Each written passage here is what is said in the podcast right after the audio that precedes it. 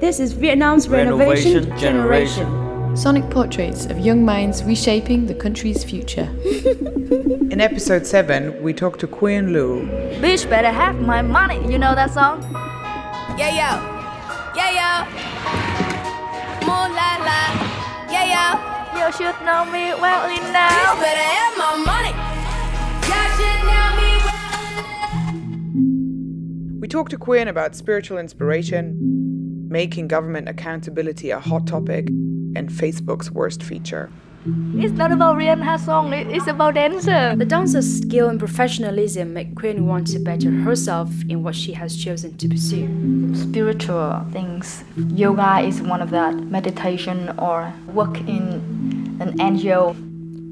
Quyên grew up in Lao Cai, a mountainous region in the north of Vietnam. I was born in 1993. My memories in Lao Cai is not something special. Her family has a small grocery store. They sell candy and cosmetics.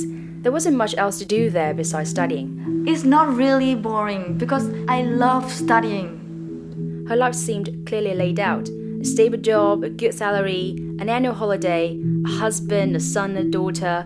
But Quyên had other ideas. All of my teacher, all of my friends and my parents, my sister, my younger sister put some invisible pressure. All these girls has very bright future in their definition. I study international finance in Foreign Trade University. After four years, I realized that I don't like finance very much. At university, she volunteered in environmental projects, sustainable development, teaching in mountainous areas, the Live and Learn initiative, community activism, and the Think Playground. That kind of opened my eyes totally. After a year volunteering with NGOs, she started questioning their effectiveness. They have pressure to spend all the money of their budget. If they don't do that, they will have lower uh, amount of money the next year. That's why at the end of the year, many NGO they have some bullshit activities. She looked at her own life for a place where she could make changes. My life is full of, of things that satisfy me. I think that there's someone suffering something. For you to have the things that you have. Yes? That's what I guess Quyên turned to spirituality, something she hadn't believed in until now. Being a good student, she approached her spiritual search with a scientific mind. The more I read, the more I think it's just something science couldn't explain yet. This is her reading list. You know that book? Mostly it's about philosophy, secrets of happiness, biography of a yogi, revolution of a straw. What is happiness? Bye. Thích nhất hạnh. The road she had just discovered wasn't easy to follow.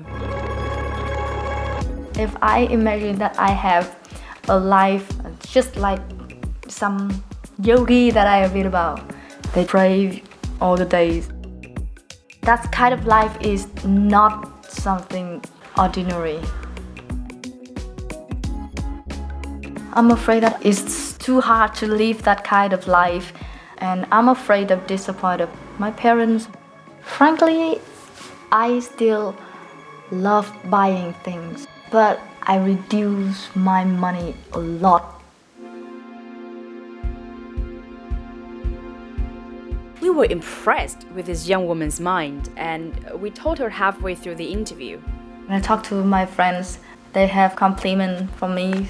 You're so interesting, you know many things, and I don't really like that. That make me focus on I want more compliments. And that kind of greed to some part of me still follows some unreal value. I had first heard about Quyên when a friend of mine told me about a project she was involved in called the One Eyed Nation, an initiative to call on the government for more accountability when it came to the way that they were spending their budget. It took the form of a comic book which told the story of a couple living in a nation where everybody had one of their eyes bound shut. The way people know about the state budget is similar with the people they have one eye blind. Frankly, it's not a very easy topic to do.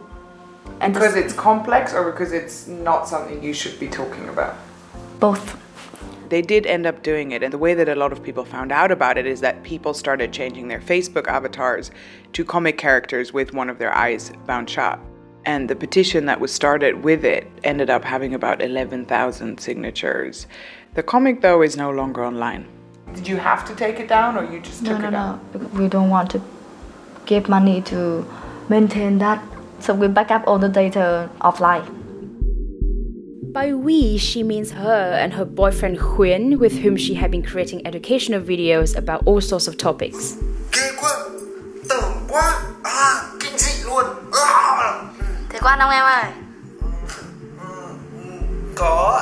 For example, it's about dog meat, LGBT, or masturbation.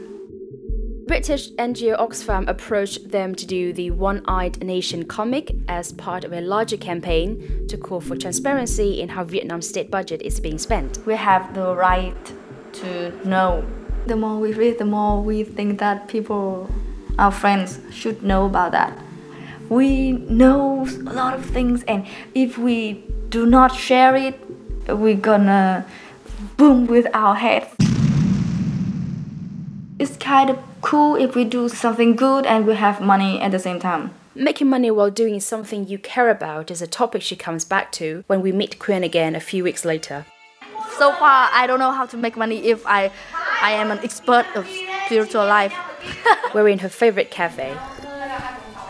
Nhà Um is tucked away in an alley in Dongda district. It's decorated with old propaganda posters, antique fans, and tape recorders. And there's some live baby turtles living in a shoebox. And there's some green tea and sunflower seeds. I'm sitting in Nhà Ấm. They like the style of before đổi mới because it's kind of vintage. I prefer Trịnh Công Sơn music in this space. mưa vẫn mưa bay trên tầng tháp cổ dài tay em ấy thua mắt xanh xa Maybe it's a cozy atmosphere or that we had dinner with Quyên between our interviews, but our second meetup started to turn into a girls' night out.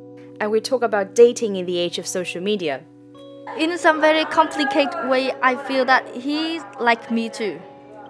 And so I write a, a very long note on Facebook, and I was really nervous. And then he seen without saying anything. That just broke my heart. She's talking about a past crush who, no surprise, she met on a debate team. Eventually, he did reply with a message saying, I'll reply later. And now it's three years after that, and fuck him. That kind of needy online behavior is not what a good relationship is built on, she says.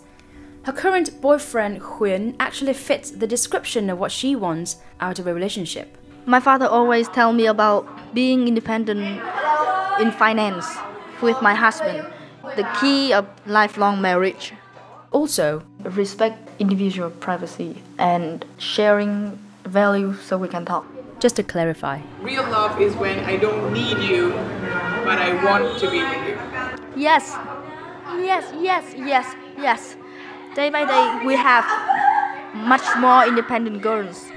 Yeah, a bit like the four young women you've been hearing in the background sitting around a table that was once a sewing machine, playing cards, chatting, without a care in the world.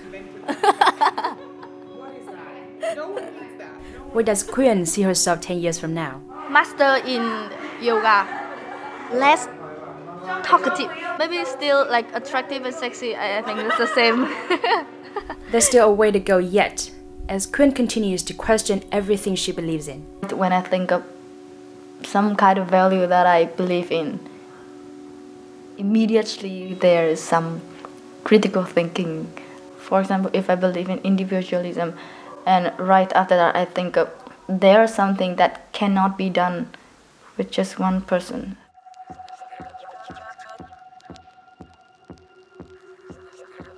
This has been The Renovation Generation. Follow us on SoundCloud or subscribe to The Renovation Generation on iTunes, Stitcher, or Mixcloud to never miss an episode. Cloud, cloud, cloud, cloud, cloud. Sound cloud. Cloud, cloud.